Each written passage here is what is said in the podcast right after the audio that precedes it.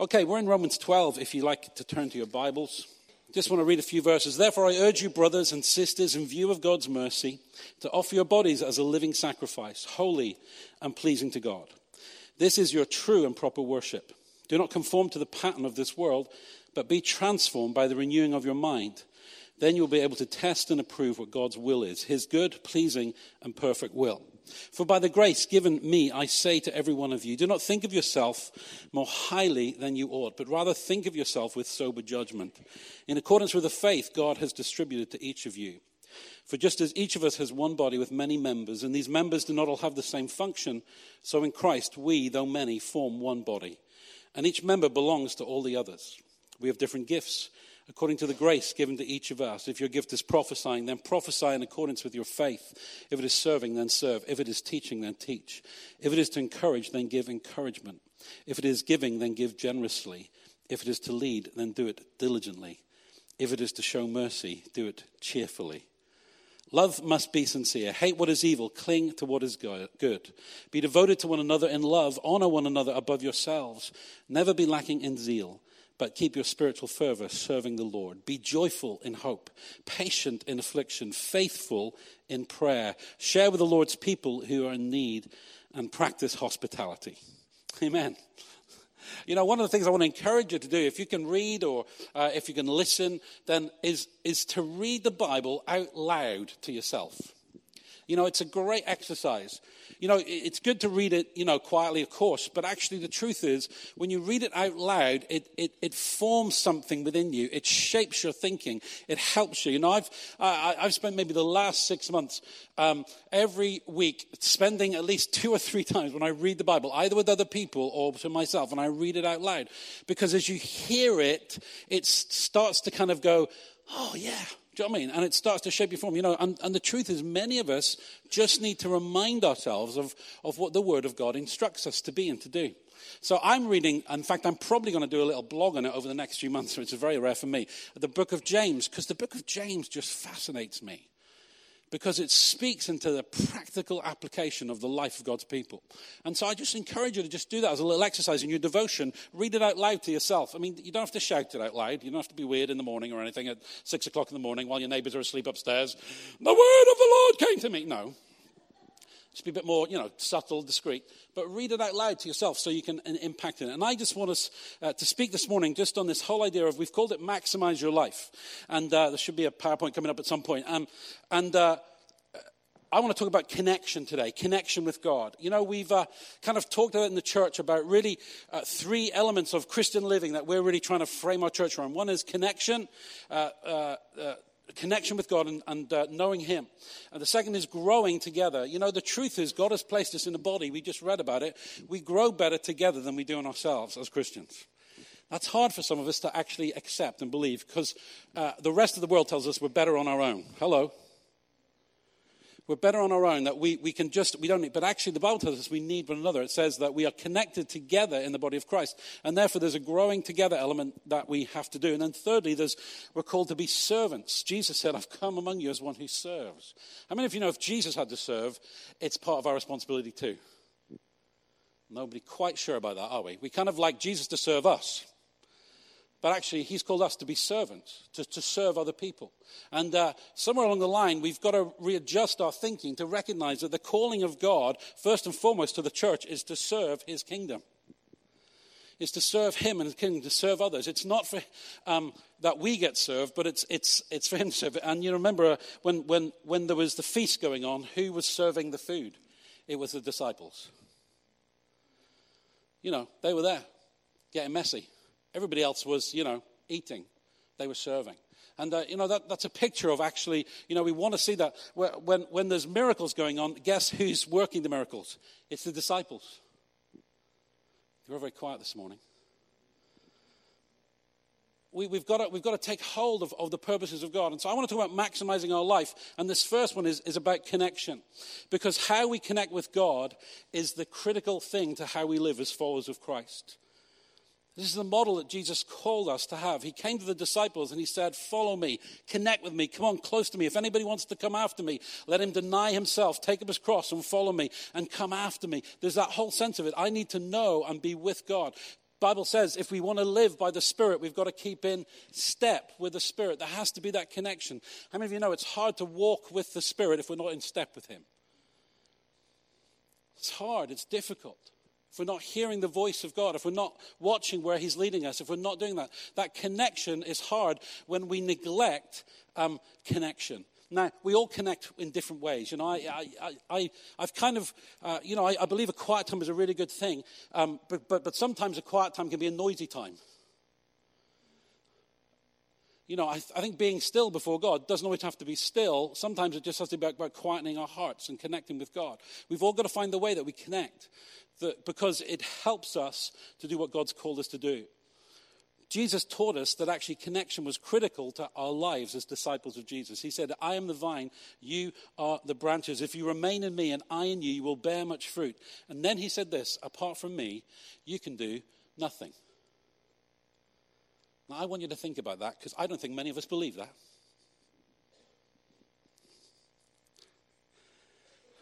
Apart from him, you can do nothing, is what Jesus says. So, what does that mean? It means that we have to surrender control of our own lives and recognize that unless we are connected to God, the rest of it will not be fruitful. We can produce lots of stuff, friends. You can produce lots of foliage, but no fruit. You, you can make us an impact, but there's no fruit. Why? Because fruit comes from the Lord. We do, do well to remind ourselves of that, don't we? Sometimes I think fruit will come if I pray harder. But actually, praying harder is not about me being fruitful. Praying harder is about me being relaxed in the presence of God. And when I'm relaxed in the presence of God, it's easier to be fruitful. And so I just want us to think about our connection today with the Lord. How do we connect with Him? What, what's that about? Because, you know, if we're going to enjoy the life that God's given us, then we need to be connected to Him and understand that and allow the Lord to change our lives and to shape us.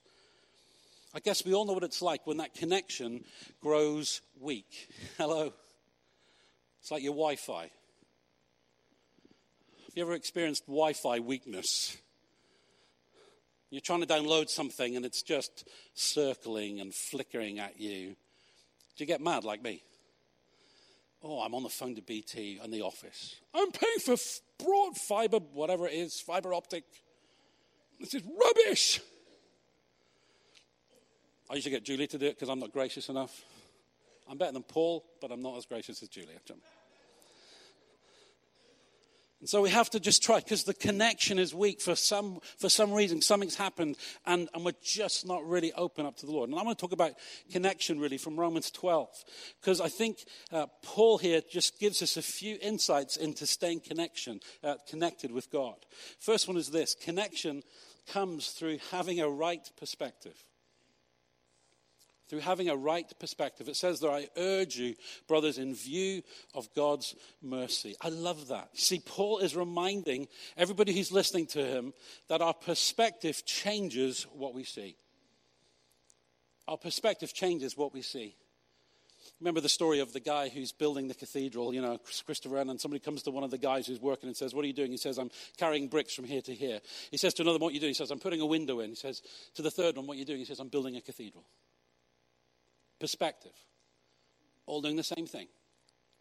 But perspective changes what they see. And you know, so often we get our perspective wrong. And Paul says, in view of God's mercy, I love the way Paul does that. And really, he's summarizing the first 11 chapters of Romans. He's saying, listen, because of, of all of this stuff, in fact, the uh, New, New Living Translation says, because of all that God has done, you need to change your perspective.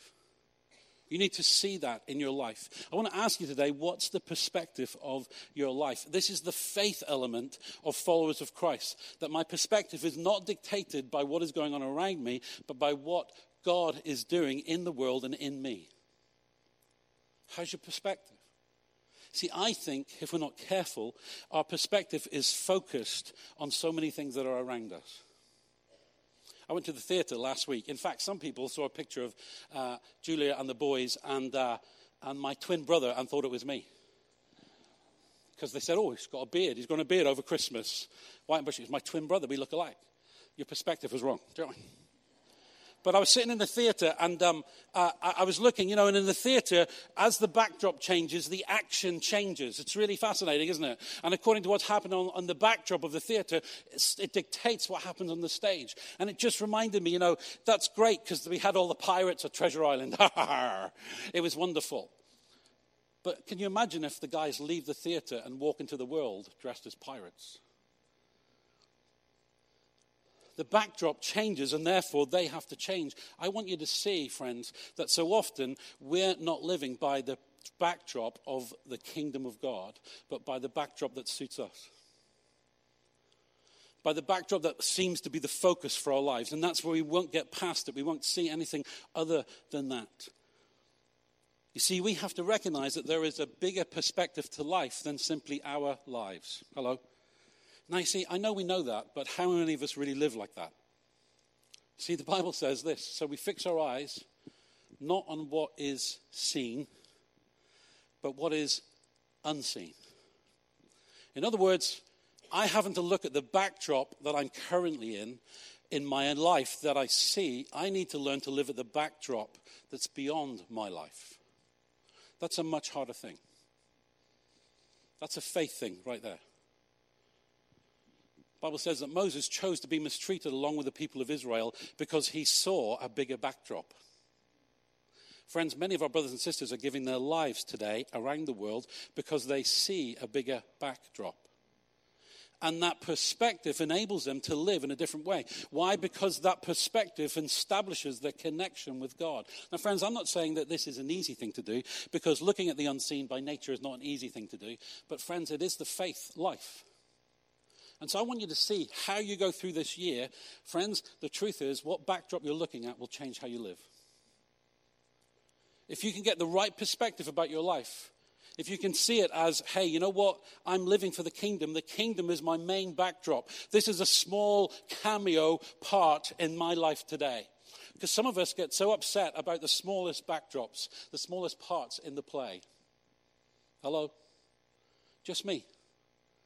You're all looking at me today as if to say, oh, Dave, lighten up, man. I don't know about you, we've had great worship today, haven't we? Oh, somebody agreed over there. Bless you.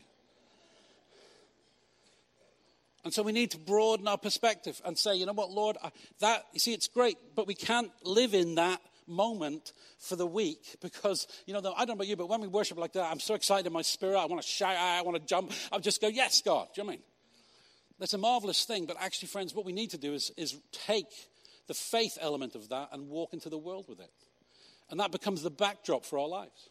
I'm fixing my eyes on what is unseen, not as what is seen. Because some of you, what is seen this week is not going to be as great as that was just a moment ago. Hello. Some of us are going to look at uh, the perspective of our lives and think, God, God, I'm, I'm struggling here. God, this is difficult. God, I, I, need some faith here. But actually, what we need to do is, you know, I love it in the Bible. It says, lift up your heads and see the King of glory. So, you know, sometimes, you know, if we're going to stay connected to God, we've got to learn to lift up our heads. It's a skill. It's an action. It's something that we have to take on board ourselves. I'm going to lift up my head, Lord, and see you and take hold of you. And Paul exhorts us to fill our vision with the kingdom of God. You see, what fills your vision becomes the dominating force of your life. If, if, um, if your vision is all about you and your family, it becomes the dominant force of your life. And friends, there's nothing wrong in that. And the world would say that's everything that we live for. But the Lord would say, actually, no, there's a greater kingdom that we live for. There's a challenge right there, isn't it? One of the things you should do this year is read the, thing, the sayings of Jesus that you don't like. Jesus has some really big things that he said. You know, we tend to focus on the nice things, don't we? I have come that you might have life and have it more abundantly. Oh, amen. Amen. He who puts his hand to the plow and looks back is not worthy of me. Oh. I know someone just like that, Lord. can be so easy, can it? What is, what is the, what's changing that? It's our perspective. See, because when we put our hand to the plow and we turn back, it's because the backdrop of our life has changed and we've moved from eternity to just now. And even some of you here today, what's the backdrop that you're looking at in your life? What, what you're looking at? Because maybe you need to lift up your heads and see the Lord. Maybe you need to say, you know what, Lord, I don't know what this year holds, but I know you, and that's enough for me. Because that's the life of faith. That's what God calls us to walk in. And if we're going to maximize our life, if we're going to live to the most of what God has called us to do, if we're going to be what God has called us to be, then somewhere along the line we have to get that perspective in place. We have to live with faith, we would say, in, in, in, a, in a, different context. And Paul urged the church to, uh, uh, to see their lives through the perspective of God's kingdom. I'm laughing because I've got this fancy app on my phone that tells me how long I should preach. And, and, and it goes to like, you know, green, amber, red. Do you know I mean? And I forgot to touch it and set it off entirely. So, so fat use to anybody that is today, isn't it? Do you know I mean? So uh, when I start to see your eyes shut, I'll think, okay, that's probably time. Some of you have fallen straight to sleep now? Do you know I mean? I know. Connection comes through having a right perspective. Can I just challenge you today? What's the perspective you have as a follower of Christ? Does it need to enlarge? I would suggest it does. I would suggest all our perspectives need to enlarge as a follower of Jesus. But I want to remind you, you see, if you're to live life to the max for God this year, when, when, when your perspective shrinks and it comes down to just what's going on in your world, you need to step back and see. Okay, there's some unseen stuff going on here. There's some unseen things surrounding my life. And, you know, very often when we come to the unseen, you know what we do? And I, I, you know what we do? We focus on the, on the enemy. Friends, most of us don't need help to see the enemy. We need help to see the Lord. When, when Elijah is in, in, surrounded in, in that city of Dothan and uh, his servants cries out, Lord, look at the enemies of my people. What does the Lord say? He doesn't say, oh, open his eyes and see more of the enemy. He says, no, open his eyes that he might see that those who are for him are more than against him. Because if you can see the unseen, your perspective changes. See, if you could just see the angels who surround your life to keep you safe, you start to feel secure. You don't have to start to worry so much about the enemy. Some of us are so worried about the enemy, but actually, the truth is, he has been defeated already on the cross. Some of us are so worried about the stuff that surrounds our lives, but friends, he's been trampled underfoot. Jesus is Lord. Jesus is the coming King. Jesus is the healer, the Savior, the baptizer, and the Holy Spirit.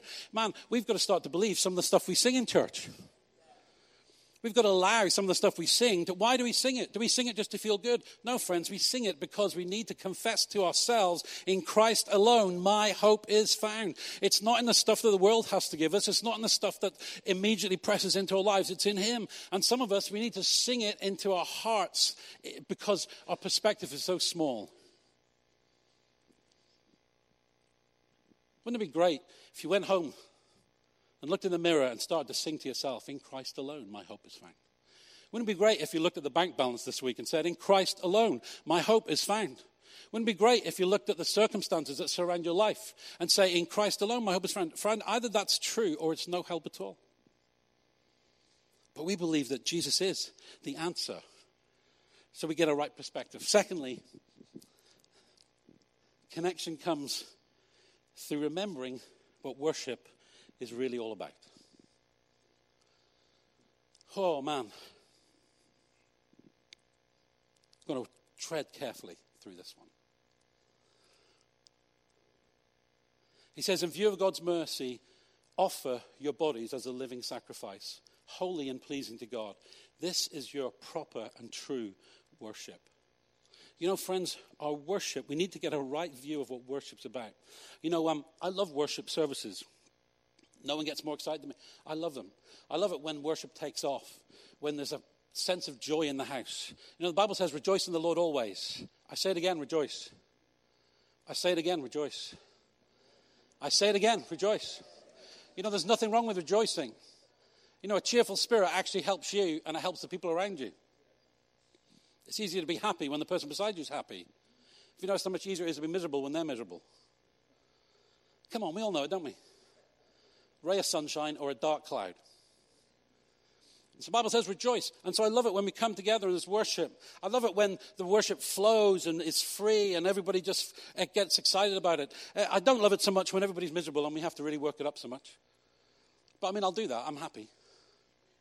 But sometimes it's like that, isn't it? Come on. It wasn't like that today, but sometimes it's like, oh. But you see, then at those points of time, we actually have to remember that worship isn't about us, it's about Him. Have you ever heard that? You know, we walk out going, oh, that was an awesome worship service. I so enjoyed it. The question is, did He enjoy it? The question is, was He blessed? The question was, did we offer anything that actually made an offering of what we were giving to the Lord? You know, sometimes we come in and it's like, oh, I'm fed up. That's the time to offer worship. It's the time to sing praises. Hey, if Paul and Silas can do it in prison, we can do it in the context of our lives. If Paul and Silas can, can bring praise and, and thanksgiving to the Lord when their backs are running with blood, well, actually, we can do the same.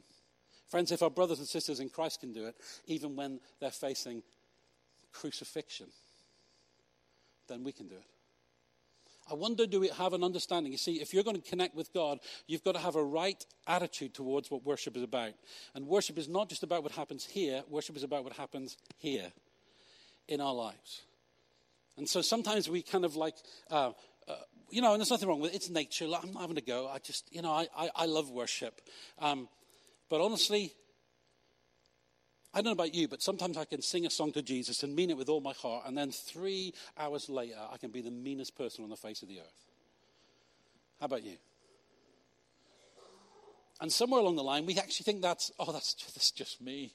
the Lord knows I'm weak. And friends, I know the Lord knows I'm weak. But somewhere along the line, the Bible says, offer your bodies as living sacrifices, holy and pleasing to God. Sometimes I think the Lord says, you know what, Dave, it was a nice song earlier. You might as well have sung, We Will Rock You. I sing that as well, by the way. I don't mind that. But truthfully, sometimes our worship is not, is not in tune with our lives. Anybody know what I'm talking about? And so we come out and go, oh, that was awesome worship time. We look at somebody hurt us and we go, we get sour in our spirit. Why is that? Because actually, we're not offering God our lives, we're looking for a moment with God. Our culture is a moment culture. If we can create moments that everybody is happy with, that is great. But worship is more than a moment. As the songwriter said, I give you a song, but a song in itself is not what you desire. How many of you know? See, I love some songs, don't you?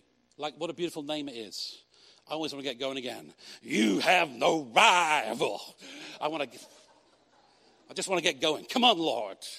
I love it. It's a great moment. I want to declare it. I want to bring it up. I want to. But actually, the truth is, does God have a rival when I'm being tempted to sin sexually? Ooh, the pastor gets tempted to sing sexually. Not sing sexually, sin sexually.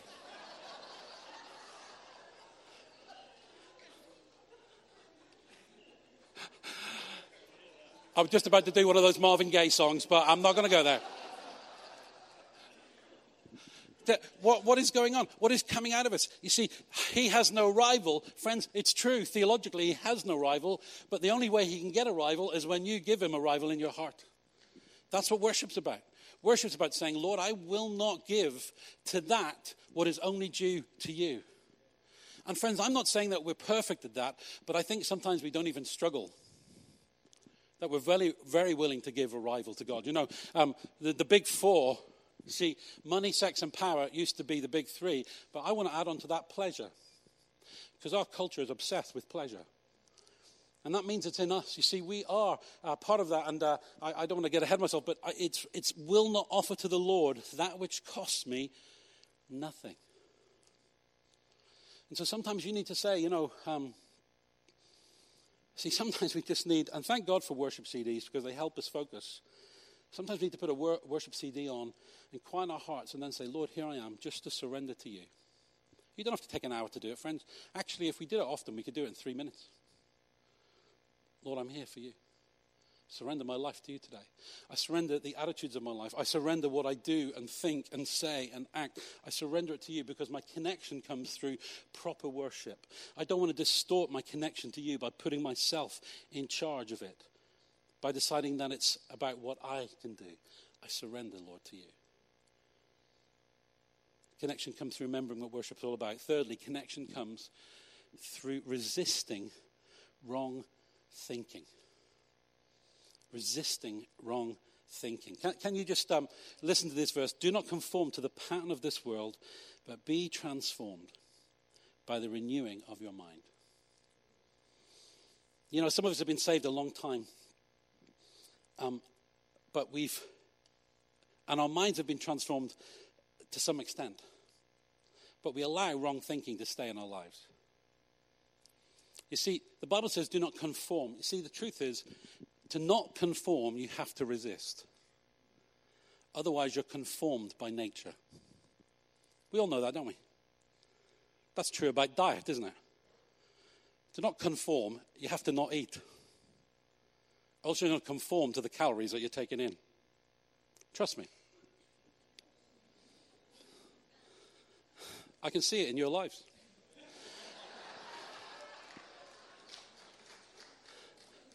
See, to not conform, you've got to take steps to say, you know what? I will not allow that attitude to prevail in my life. Friends, that's a fight for anybody in life. Because the overall, the overarching, I was just talking to, well, I don't want to get into, I was just talking to someone this week who's leading a church, and they were just saying that um, uh, they've got a situation just now. A Key leader in their church has just just moved in with a life group leader in their church, and it's like, okay, what do we do? You know, you know, are they bad people? No, they've just conformed to the pattern of this world, and therefore they don't even think. They don't even think that that could be a problem. Now, you have to deal with that very graciously and lovingly because actually um, uh, it is a problem before the Lord, and we've got to try and resolve that. But actually, it's not that I'm really talking about, it's the thinking that's there. Because it's easy to say, well, that's an, see, that's an obvious one. The Bible says the sins of some are obvious coming before them, the sins of others are less obvious and they trail behind them. Friends, it doesn't matter whether your sin's obvious or less obvious, it still is about, it comes from wrong thinking and it disconnects us to God. And so, therefore, one of the biggest challenges of your life this year to maintain connection is to say, Am I resisting the pattern of the world? Now, that could be in all kinds of areas. You don't, I don't need to make a list. I mean, I sometimes think I should make a list because you'll all go, oh, yeah. But, you know, the truth is, the Holy Spirit is the teacher, friends. You know, because if I mention five things and yours is sixth, you're off the hook, aren't you? I know how you work. Do you know I mean? Oh, I'm all right with that.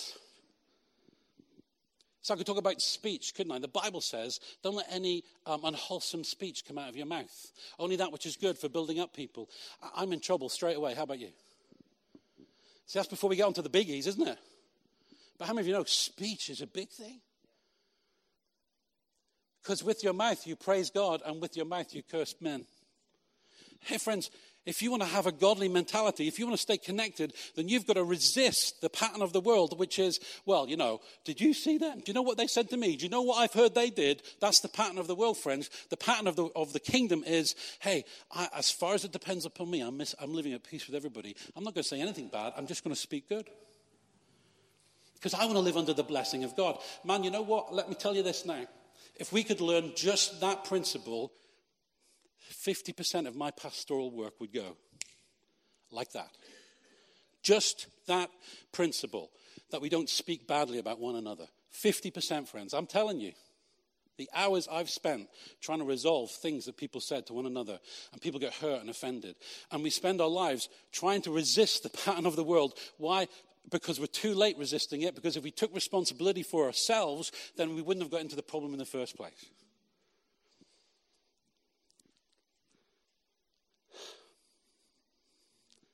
It's a frustration, isn't it? I wish to say, see, I can deal with it pastorally. Hey, here's the truth. I can get caught up in it myself. It's a prayer request. So we need to recognize that the pattern of the world forms us and we have to resist it. Now, I want to say to you, resisting is something that's active, not passive. If you're going to resist something, you have to recognize it in your life.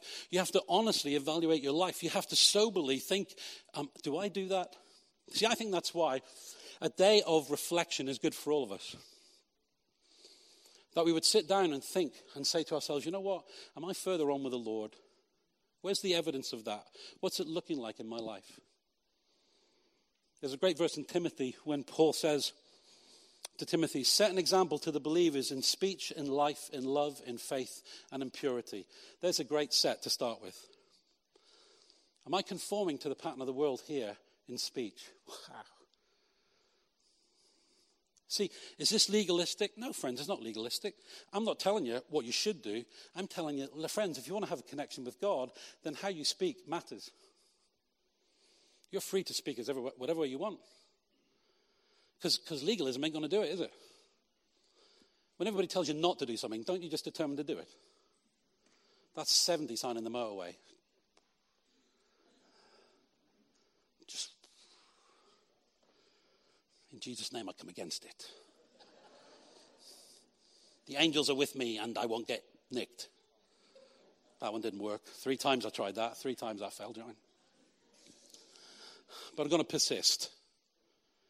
Things are stream.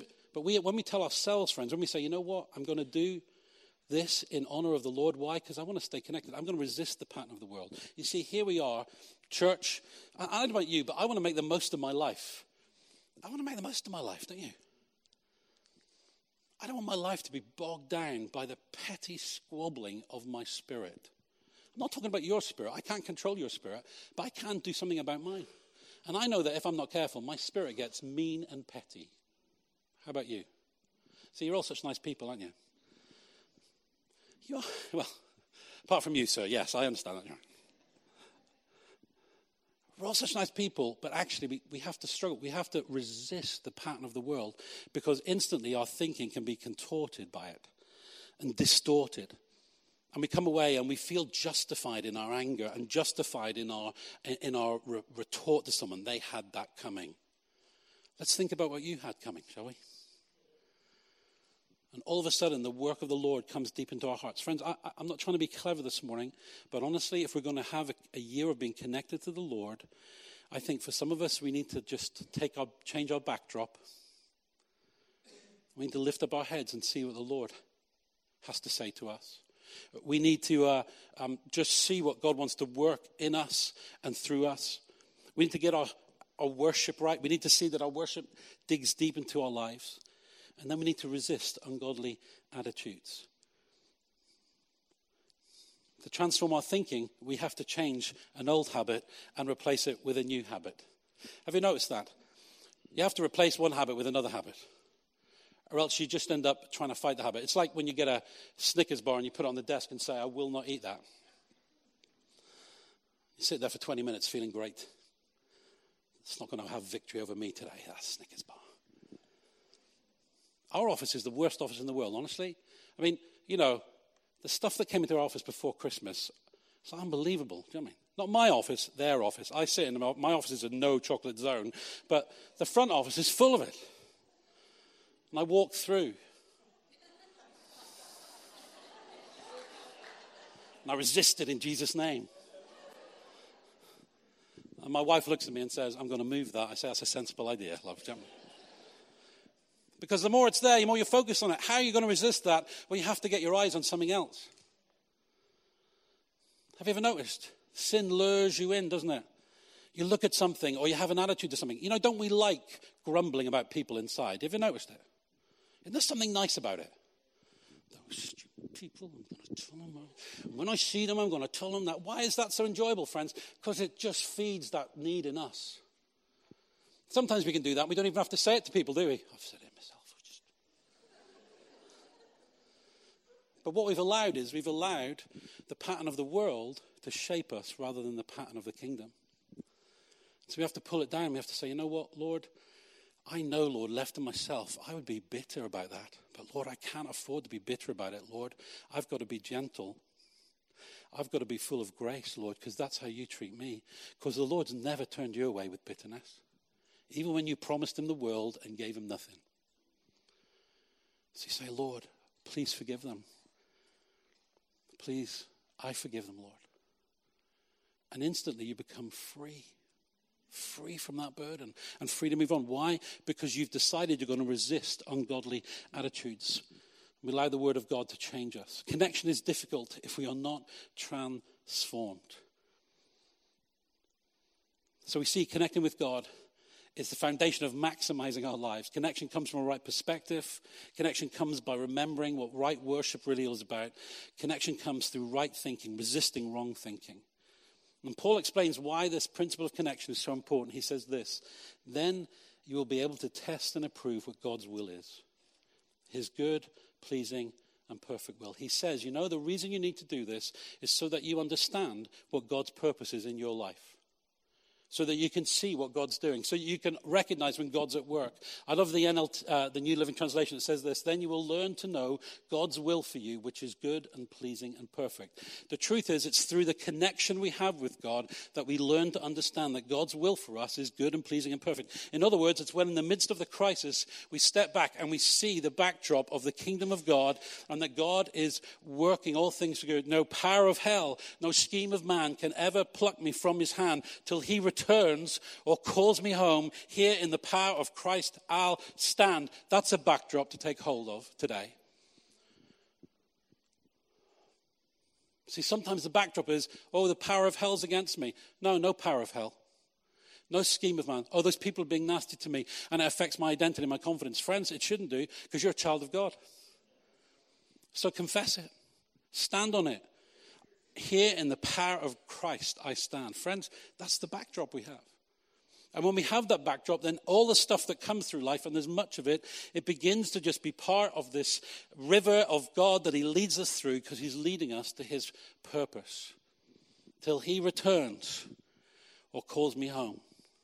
Friends, are you living for His coming? Friends, are you living for His coming? Oh, dear God.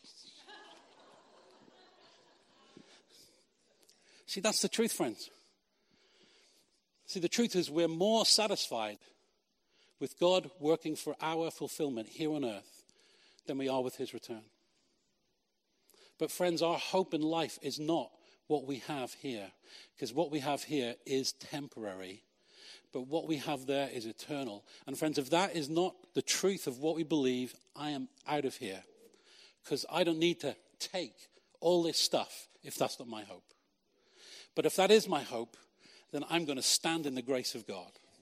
And so, friends, you need to decide what it is that you're living for, that what connects you to God. What's the backdrop that you're going to put into your life? Are you going to look at what is temporary and is passing away? Or are you going to look at what God has for you and for all those who love Him? The Bible says, Eye has not seen, ear has not heard, nor has entered into the man, heart of man what God has prepared for those who love Him. That's the backdrop, friends. And so, somewhere along the line, we have to speak to our spirit. You know, we want, and, and friends, I, listen, we're here as the church. We encourage one another. We love one another. My job as a church is to be an exhorter as a part of the church. That's my gift. I'm trying to exhort people to fix their eyes on Jesus. But, friends, I, I don't know about you, but sometimes I take my eyes off Jesus and I go to bits. Why? Because without Him, I can do nothing. See, some of us re- need to remind ourselves of that. You're standing in great success today. I want you to tell you, your success is built on Jesus. And if you think it's not, friends, you're fooling yourself. See, the world doesn't want to hear that. The world is, oh, we can do, what, we can do whatever we like, friends. Jesus says, no, I've come that you might have life, but I need you to stand in me. Okay, throw it in. If I had my app on it, it'd be flashing at me now. Telling me to stop. Connection is what's going to help you, connecting with God. Friends, connection is the thing that we need to offer to our world. Jesus came to make a way for them to know God, that we might draw close to Him. This morning, if you're here in the house today and uh, maybe you don't know Jesus, He came so that you would know Him, so that you could connect with Him, and that out of that you could have life. Let's pray this morning. I want you to walk through the Lord uh, with the Lord this year. And maybe to do that, I want you to think about this. Do I need to change my perspective this year? Do I need to get a greater backdrop? Do I need to fix my eyes on the unseen, not just the seen? I realize, friends, that sometimes what you see and what is around you is difficult. I'm not trying to minimize that. I'm not trying to brush it off as not important. I understand that, friends. But if only we could open our eyes and see that God is bringing us into his kingdom. And so maybe you need to stop focusing on some of the immediate things around you the things that bring anxiety, the things that lead you to despair, maybe even. Even about the right time, as, as Joe brought earlier. You need to fix your eyes on Jesus. Maybe you need to strengthen your worship this year. Your worship of God. Through how you live your life, through what you offer to Him. Because the Father is seeking worshippers who worship in spirit and in truth. He's looking for what you say and sing and give to match what your heart is. There's a sincerity to it. And the Lord knows. And perhaps you need to resist the pattern of the world this year and say, hey, you know what? That's not going to be me. As for me and my house, we will serve the Lord. We will conform to what He says. Even though everybody else might think it's stupid, even though people might not understand, even though people would ridicule us for being old fashioned or too conservative. Actually, you know what? I believe that this is important to Jesus, therefore, I'm going to shape my life on Him. And for most of us, they're not the big issues, but they're the little issues grace, forgiveness. The fruit of the Spirit is love, joy, peace, patience, kindness, gentleness, self control. Against these things, there is no law. It's those things we're seeking to add to our lives, that we become like Him.